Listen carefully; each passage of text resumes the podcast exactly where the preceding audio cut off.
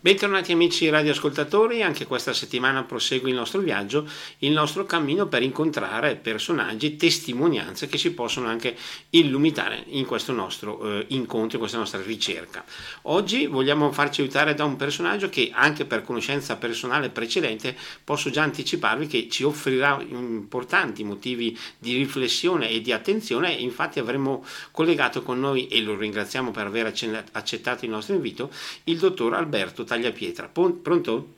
Sì, pronto, buongiorno Luca, buongiorno a tutti i radioascoltatori. Ecco, innanzitutto grazie per aver accettato il nostro invito e poi adesso nell'entrare nel vivo in questa nostra chiacchierata che tra l'altro, come già anticipavo in precedenza, avrà diversi spunti di interesse e diversi argomenti da trattare insieme, e io vorrei subito chiedere ad Alberto, innanzitutto partiamo proprio dalla base. Noi abbiamo parlato di dottore, dottore che tra l'altro come vedremo dopo si occupa anche di una realtà molto particolare che cercheremo di scoprire proprio insieme a te come la psico-oncologia, ma eh, primo passo, la decisione di diventare medico come è maturata in te e soprattutto come ti ha portato avanti questo tuo percorso?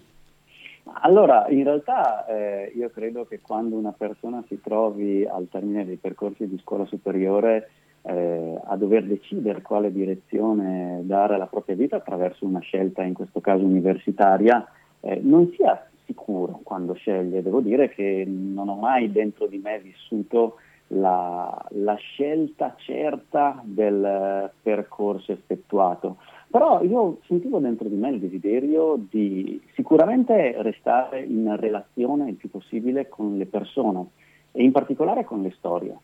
E il fatto di scegliere medicina per diventare medico chirurgo l'ho fatto in un, in un percorso che ancora non aveva chiaro il traguardo, ma senza dubbio aveva certa la direzione. Quindi in un percorso che comunque di studi è, è lungo, mi sono trovato più volte a chiedermi cosa avrei poi fatto una volta completata l'università, perché effettivamente non, non, ce l'avevo in maniera limpida davanti agli occhi il mio traguardo finale. La cosa invece si è palesata nelle fasi conclusive degli studi, quando ho scoperto esistere in Italia una scuola che permettesse di formare sia sotto il profilo clinico sia sotto il profilo umano l'assistenza alle persone e alle famiglie che si trovano a ricevere una diagnosi di cancro. Quindi in quello che è stato il mio percorso di studi devo dire che l'illuminazione e la convinzione totale di aver scelto il percorso che avrebbe davvero portato a, a un traguardo che mi assomigliasse, che era forse una delle cose che più mi interessava, l'ho trovato solo nella fase conclusiva, ma ero convinto che la strada fosse quella giusta, perché trovavo la chiave medica e soprattutto l'approccio umano della professione medica quel che io volessi fare nella vita per relazionarmi con, con le altre persone e le storie della loro vita quindi l'importanza di relazionarsi con le altre persone poi che ha aperto questa porta che io più o meno imprecisamente prima ho parlato di psico-oncologia. È possibile spiegare anche a chi ci sta ascoltando di cosa si tratta di preciso? Sì, allora, eh, guarda, in realtà partiamo da un principio. Eh, la psico-oncologia è una disciplina che viene praticata da persone che seguono studi specifici in merito dal mondo principalmente della psicologia e della medicina, in forma ovviamente diversa rispetto al proprio background di studi precedente. Quindi io ho potuto frequentare all'Università Sapienza di Roma questo diploma d'alta formazione della scuola eh, del Ministero della Salute e del Ministero della Pubblica Istruzione legata a un percorso di psico-oncologia per medici. E quindi fare in modo che poi io potessi esercitare un, un ruolo all'interno dell'offerta per le famiglie che si trovano ad affrontare una diagnosi di cancro se vogliamo, secondo me molto, molto piccolo, molto settoriale e in profonda relazione con le altre figure professionali, perché fondamentalmente io concilio e metto insieme aspetti che stanno diventando in realtà via via sempre più dominanti nella cultura con la quale si eroga la professione medica. Primo fra tutti il desiderio di riconoscere il tempo della parola come tempo di cura quindi il fatto di dedicare un uh, tempo molto espanso all'ascolto del storia delle persone che si trovano ad affrontare una diagnosi di cancro è una delle basi sulle quali io oggi fondo il, il mio lavoro. E il fatto stesso di sentirsi accolti e liberi di poter raccontare non solo eh, sintomi o chiedere di base spiegazione su terminologia che fa comunque parte del mio lavoro, eh, ma sentirsi liberi di entrare in una dimensione eh, personale e familiare delle situazioni che cambiano quando nella vita un giorno molto difficile si entra in relazione con una diagnosi di cancro, fa del, del mio lavoro di medico con diploma d'alta formazione in psico-oncologia un lavoro che è prima di tutto umano, un lavoro che porta ad ascoltare persone e a capire quali siano a 360 gradi le loro difficoltà quotidiane nel momento in cui entra in, in campo una diagnosi di tumore. Quindi eh, il mio compito non è un compito primariamente terapeutico, cioè le persone che arrivano da me sono persone che spesso palesano una situazione di vita quotidiana che se vogliamo raccontare con una, con una metafora è la sensazione che si sia spenta la luce all'interno del loro percorso, all'interno della loro mente.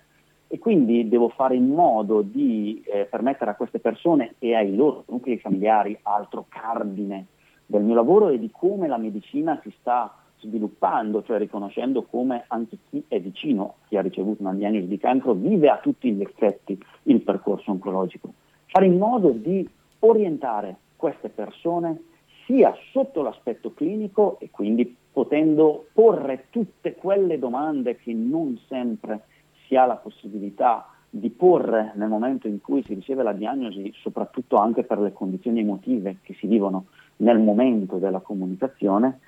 sia di porre ogni domanda che possa coinvolgere questa nuova fase di vita che si trovano a vivere, anche se magari non sono direttamente legate agli aspetti clinici. E quindi anche, io adesso uso magari una parola che può sembrare rispettosa, cioè semplicemente, ma semplice non lo è per niente,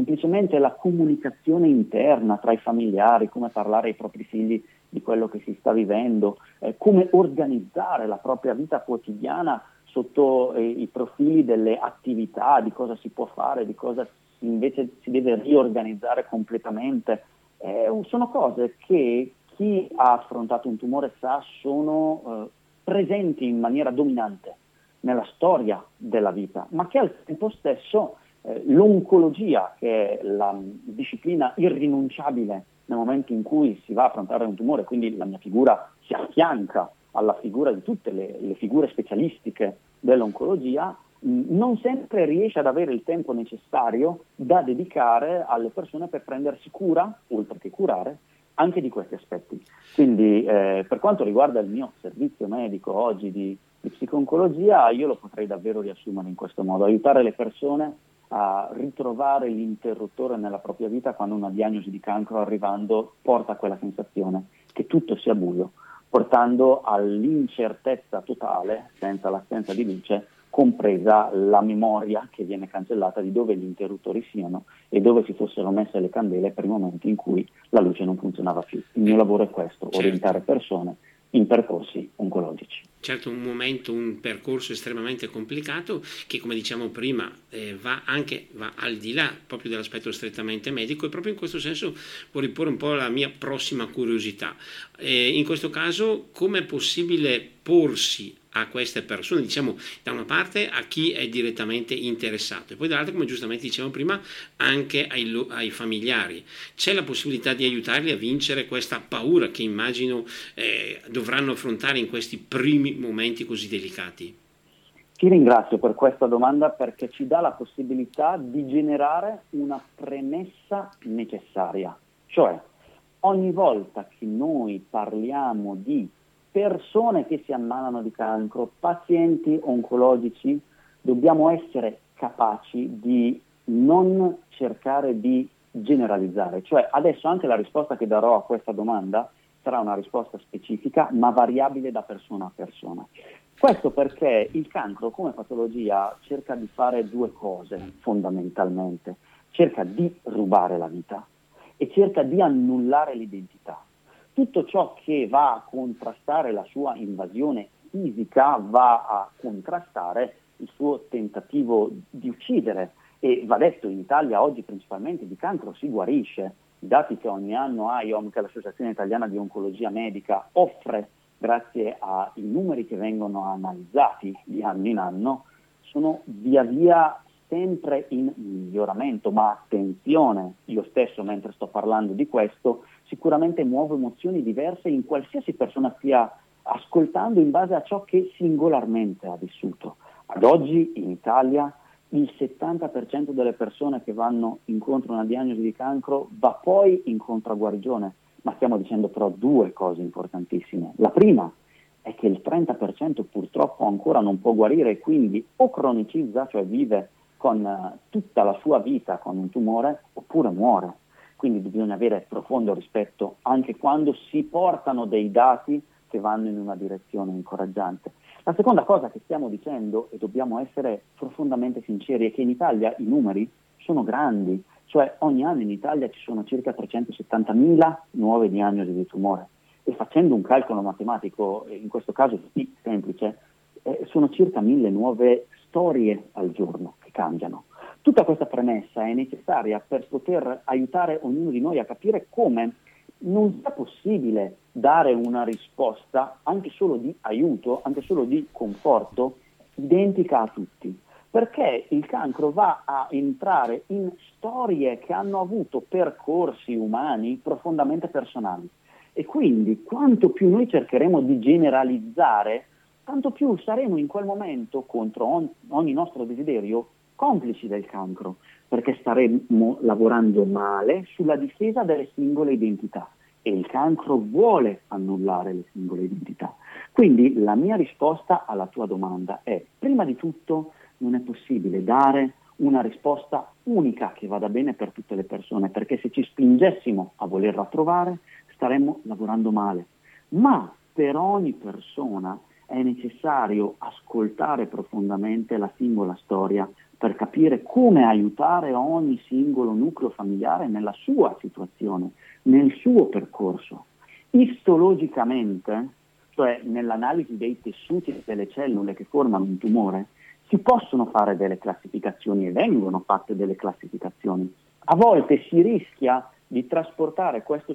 sistema che è anatomopatologico, è scientifico ed è medico anche all'interno di una relazione umana, di un servizio che va alle singole persone e alle singole famiglie. Questo è un errore se facciamo così. A volte ci cadiamo, eh? è umano, ma non è giusto. Quindi aiutare le persone ad affrontare le paure della vita quotidiana è assolutamente possibile. Non nell'annullarle, non è quello l'obiettivo, quando si ha un tumore si ha paura, è normale, ma a convivere in maniera pacifica, costruttiva, civile, con le emozioni difficoltose che si incontrano in una diagnosi di cancro, è possibile, ma è assolutamente individuale come percorso e come aiuto. Quindi eh, sono d'accordo con te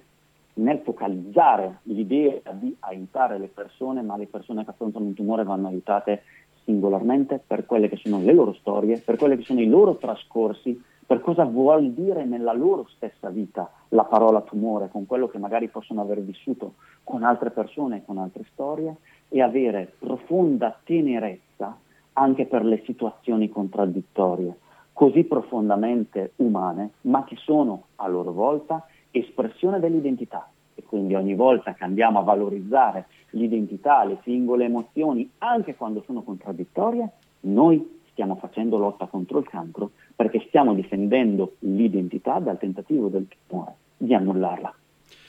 In questo senso forse questa domanda non sarà proprio strettamente legata a quello che stiamo dicendo, ma è una curiosità che spesso eh, circola. Vorrei chiedere a un esperto in questo caso, eh, secondo te davanti ad una diagnosi di questo genere,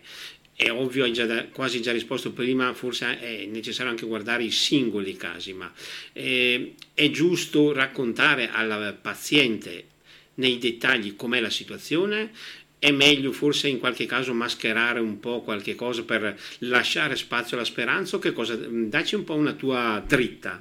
Certo, guarda, in questo senso c'è una parola, una singola parola che ci deve sempre aiutare a queste domande che sono giustissime. E la parola della risposta è questa. Dipende. Dipende, non è mai uguale. Io sono un professionista che lavora molto per aiutare le persone e le famiglie ad entrare in relazione con la realtà, in relazione con la verità, anche se questo non è facile e ci sono delle situazioni nelle quali ci vuole del tempo, ci vuole pazienza e come dicevo prima ci vuole anche tenerezza e rispetto. Ma sono il primo a dire che se io dicessi in questo momento che è sempre giusto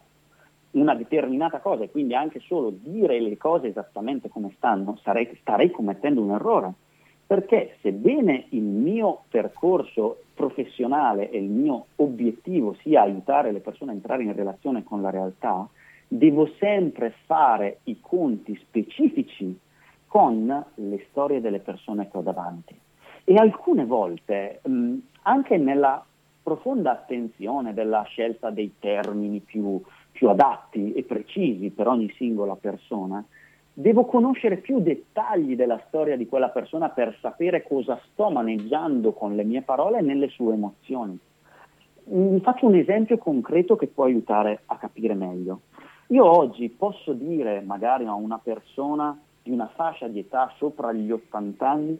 che in Italia eh, via via anno dopo anno i tumori hanno trovato delle risorse maggiori per poter essere affrontati e in una percentuale che supera la, la metà e quindi è la maggioranza dei casi superati. Ma già la parola tumore, io devo pensare che ho di fronte delle persone la cui cultura personale emotiva legata a questo ambito non può basarsi su quello che io sto dicendo in quel preciso momento. Ha una storia, una storia che è fatta di emozioni legate a questa parola che parte da 80 anni prima, da 75, da 70, da 60 anni prima. E quindi non posso pensare che le mie parole in quel momento siano il fulcro della posizione delle emozioni io devo andare ad approfondire ogni volta per cercare di capire quale sia il retroscena umano ed emotivo delle persone che ci sono davanti. Perché ho la possibilità di fare questo e io spero che questo passi forse come aspetto primario. Io amo il mio lavoro perché mi dà la possibilità di fare questo, di entrare in una relazione medica che coinvolga totalmente l'aspetto individuale, personale di storia della vita perché è questo quello che l'oncologia stessa sta cercando di fare, si chiama medicina di precisione, cioè quel, tutti questi progressi che stiamo cercando di ottenere e stiamo raggiungendo avvengono grazie a un'evoluzione nella medicina di precisione sotto l'ambito terapeutico, scientifico, oncologico, chirurgico. Bene, io dico che questo si può fare anche in una relazione umana del rapporto medico-paziente è una medicina di precisione che va ad essere una risorsa, io come professionista, non per la malattia, ma per la storia della vita delle persone e delle famiglie. Quindi, tornando a rispondere alla domanda che tu mi hai posto, che peraltro avevi già eh, anticipato come risposta corretta, effettivamente dipende, dipende da persona a persona, dipende da storia a storia, ma con l'obiettivo da parte mia, questo ce lo metto perché porto la mia stessa esperienza, competenza e anche convinzione che la realtà domina sempre, il vero domina sempre. E quindi in qualche modo ciò che dobbiamo fare è aiutare le persone a sintonizzarsi con quanto sta succedendo nella loro vita, in maniera il più preciso possibile per quanto sei sicuro che avvicinando la precisione tu stai generando un beneficio e non un danno. E questa è la prima regola di ogni medico che non deve mai nuocere attraverso il suo operato, quindi anche con la parola. Abbiamo parlato prima dell'esempio di diagnosi che praticamente spengono l'interruttore. In questo rapporto, domanda 1, è possibile secondo te riuscire in qualche modo a mantenere spazi per la speranza e se sì, in che modo? Allora, è molto importante identificare la parola speranza. La speranza è diverso dal concetto di obiettivo, è diverso dal concetto di desiderio ed è assolutamente diverso dal concetto di illusione. Quindi ehm, sono felice di dire che quello che sto per dire me l'hanno insegnato le persone con le quali io ho avuto il piacere e l'onore di lavorare. La speranza è una necessità delle persone che si ammalano di tumore. E la parola necessità non è una parola banale, non si può far senza la speranza. Perfino nelle situazioni in cui noi ci occupiamo di garantire la migliore qualità possibile del fine vita, cioè quelle situazioni nelle quali ogni nostro atto non è più deputato al tentativo di far retrocedere e regredire la malattia, ma va a concentrarsi sul contenimento dei sintomi e sull'espressione dei desideri a completamento della storia di una vita, il discorso della speranza deve mantenere esattamente come può fare una candela la sua fiamma. Non è una candela che andrà ad avere il desiderio di scaldare, ma avrà comunque il desiderio di illuminare. La speranza deve essere sempre concessa a chiunque, non vuol solo dire speranza di guarire, speranza di sopravvivere, va guidata la speranza. Dirò una cosa che può sorprendere, ma ci sono delle emozioni dominanti nella vita delle persone che affrontano un tumore, come dicevamo prima, in forma totalmente diversa e singola, ma devo dire per esperienza ricorrenti che superano quella che la società civile in, in genere intende come paura principale, cioè quella di morire. Molte persone che si siedono di fronte a me la prima volta che si siedono mi dicono che il loro desiderio più grande è quello di essere capaci di non far soffrire le persone intorno a sé a prescindere dall'esito della diagnosi. E questa è una di quelle cose che può sorprendere perché ne parliamo così poco e il mio desiderio è quello di portare la società a parlarne serenamente di queste emozioni, che noi non lo sappiamo e quindi commettiamo degli errori a volte clamorosi, a volte enormi, nel desiderio di aiutare qualcuno andando in realtà a soddisfare desideri che non sono quelli che una persona porta dentro di sé. La speranza è una cosa necessaria, ma va guidata perché non vuole sempre e per forza dire speranza di guarire o speranza di sopravvivere. Non va mai spenta la candela della speranza, ma alcune volte va posizionata in angoli diversi della mente e in quel modo permetterle di poter esprimere la sua fiamma in qualsiasi situazione, fin quando, in qualsiasi condizione, la, nostra, la nostra vita ha possibilità di esprimersi.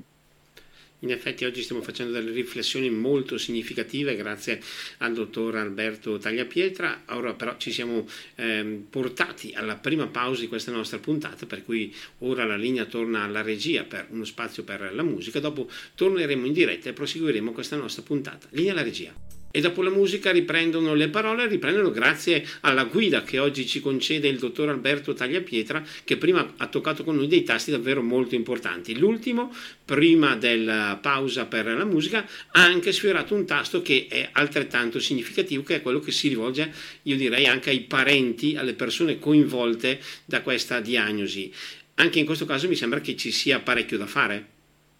Sì, assolutamente. Eh, L'Organizzazione Mondiale della Sanità ha definito il tumore una malattia familiare. E questo è un aspetto che ha permesso di fare un'evoluzione culturale che si sta via via diffondendo, cioè dobbiamo occuparci dei parenti con la stessa attenzione che rivolgiamo a quelli che chiamiamo pazienti, cioè le persone che hanno ricevuto la diagnosi. È fondamentale perché la vita di una persona che è vicino a una, un ammalato di tumore cambia completamente nella propria quotidianità, nella propria organizzazione e nei propri pensieri, nelle proprie emozioni. Cambia come se fosse in qualche modo colpito e bisogna dirlo con il giusto rispetto che si deve a chi porta nella sua persona la diagnosi, ma va riconosciuto che proprio perché l'ha definito l'Organizzazione Mondiale della Sanità riguarda anche chi gli è vicino. E quindi da questo punto di vista ogni atto dedicato a un parente di una persona che è ammalata di tumore è un atto che va nella direzione del prendersi cura. È una, un'evoluzione che noi dobbiamo costantemente alimentare perché sebbene sia partita è lontana dall'essere completata, assolutamente. Ma eh, la, la, sottile differenza tra le parole curare e prendersi cura è necessaria, non sono un'alternativa l'una dell'altra, sono assolutamente totalmente da integrare l'una con l'altra. Non c'è nulla del prendersi cura che possa sostituire il curare, è necessaria l'attenzione totale alla malattia, ma deve portare dentro di sé la stessa paritaria attenzione all'essere umano nella sua sfera a 360 gradi e in questo caso anche al nucleo familiare. E quindi ogni atto dedicato all'ascolto, all'orientamento, alla risposta delle domande che può porre un familiare è un atto di presa in cura e di prendersi carico dei disagi che una diagnosi di tumore porta all'interno di una famiglia. E quindi di base è tempo di cura. Tutto ciò che viene dedicato al nucleo familiare fa del bene a chi sta intorno e fa del bene a chi ha ricevuto la diagnosi di cancro. Prima abbiamo parlato di speranza e dell'importanza di questa parola che abbiamo esaminato anche nei suoi aspetti. Ora vorrei anche un po' per curiosità passare dalla parte opposta della barricata. Ti è mai capitato di avere a che fare con casi di disperazione, di esempi di persone che appunto hanno, si sono arrese o stavano per arrendersi? Allora, anche questa è una domanda precisissima di cui ti ringrazio, perché a volte effettivamente eh, riteniamo il concetto del tenere duro e, se vuoi il suo contrario, arrendersi come la vera eh, sconfitta o vittoria di una persona. In realtà, quello che devo dire è che questi elementi sono spesso presenti entrambi e tutto quello che ci può essere come sfumatura interna nell'arco di un percorso che è lungo. Ci sono giorni in cui senti di avere il desiderio di mollare, di non voler più saperne niente, di non volerti alzare dal letto, di non voler alzare la tapparella, di voler dire basta eh, cure, basta prelievi, basta esami. E ci sono giorni in cui invece vedi nitido e limpido il profondo motivo per il quale sei ancora totalmente disposto e convinto a seguire un percorso che ti richiede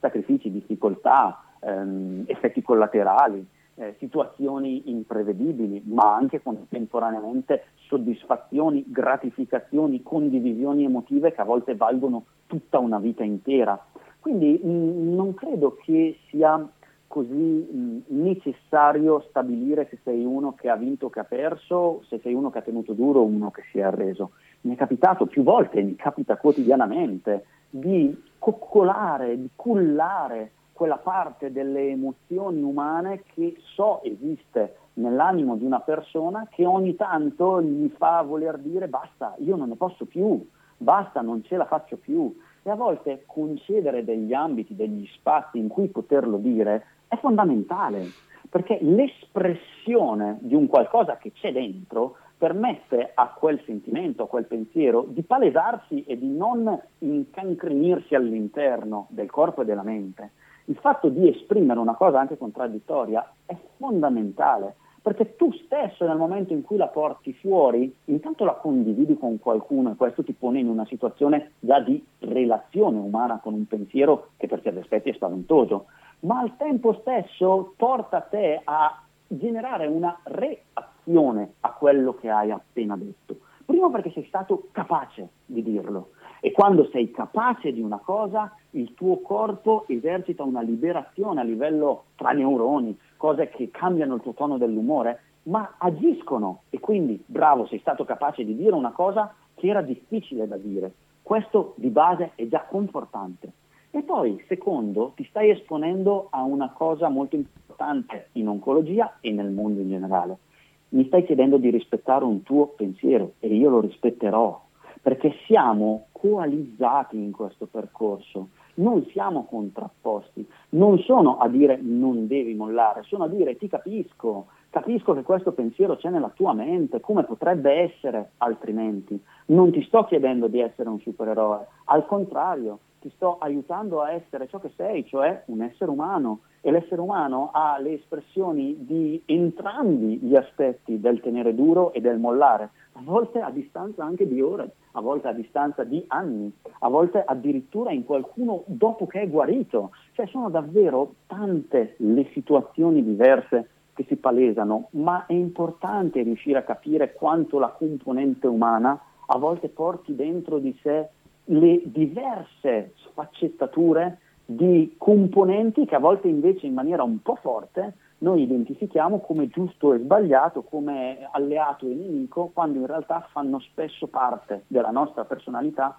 in modi diversi, in percentuali diverse, da, di giorno in giorno, di fase in fase, di momento in momento. L'importante è sempre rispettare che all'interno della persona ci possano essere questi momenti perché effettivamente sono del tutto umani. Ecco, tutto quello che stiamo dicendo mi sembra che faccia già capire come il tuo volerti relazionare con gli altri stia davvero rispondendo in questo lavoro che ti trovi a fare, che direi che a livello umano, lasciando perdere tutto il resto, sia la professione sia anche l'aspetto economico e così via, che non ci interessano, ma a livello umano è davvero molto molto importante e ti sta dando molto. Io mi sento bene mentre lavoro e ringrazio qualsiasi persona, mm, qualsiasi, ringrazio Dio, io credo in Dio, quindi ringrazio Dio eh, di potermi da, dare la possibilità di spendere il tempo della mia vita facendo questo lavoro. Perché lo amo, perché mm, mi fa sentire, uso una parola che può sembrare banale, mi fa sentire utile nei momenti di difficoltà, e al tempo stesso mi dà la possibilità di dedicarmi alla componente emotiva dell'essere umano che trovo essere forse il più grande motore dell'universo e quindi entrare in relazione privilegiata, il più grande regalo che spesso vivo nella mia professione è quello di venire anche in qualche modo adottato dalle famiglie con le quali entro in relazione. C'è una forma strana che pur mantenendo la sua professionalità molto nitida, eh, non equivoca mai, al tempo stesso ha delle componenti affettive molto profonde, è inevitabile. Sono abbastanza ostile all'idea che il medico non si debba emozionare, il, de- medico debba mantenere la distanza. Forse questo può servire a qualcuno, ma può essere vero anche l'esatto contrario. E io, penso di, di, io penso di vivere le mie personali emozioni diverse per ogni persona che incontro, per ogni storia che incontro e questo non lo vivo come un handicap al mio lavoro, è il mio lavoro, è la mia vita, sono, io sono fatto così e io per primo se camuffassi la mia identità sarei complice del cancro perché il cancro vuole annullare le identità. Il fatto di offrire semplicemente ciò che sono, ciò che cerco di essere, ciò che studio per poter offrire al meglio possibile, penso sia un principio di lotta contro il cancro perché è stando bene che posso aiutare le persone a stare bene. Quindi ehm, ho trovato un lavoro che me lo permette e a questo io sono molto grato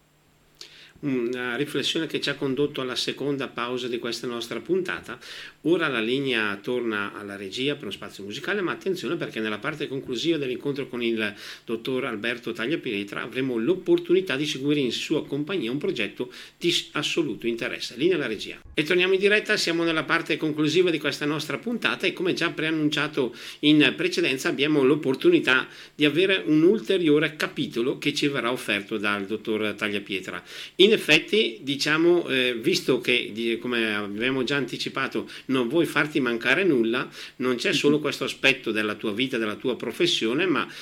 ti piace coltivare altri progetti molto importanti e tra questi uno che possiamo far conoscere anche ai nostri amici radioascoltatori.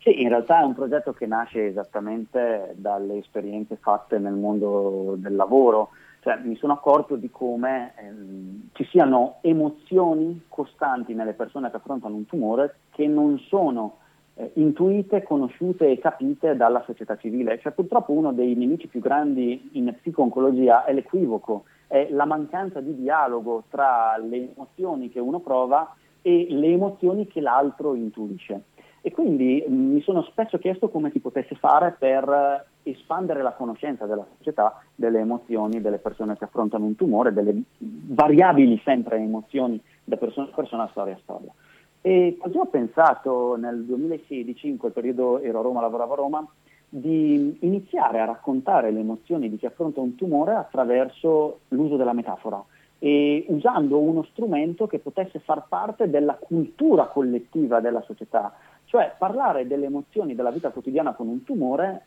con le metafore e il linguaggio del mondo sportivo, portando però dei campioni del presente e del passato della storia italiana a confrontarci su aspetti che potessero in maniera completamente diversa, ma avvicinare gli sportivi e le persone che affrontano un tumore. E quindi confrontarci sui concetti di avversario difficile da battere,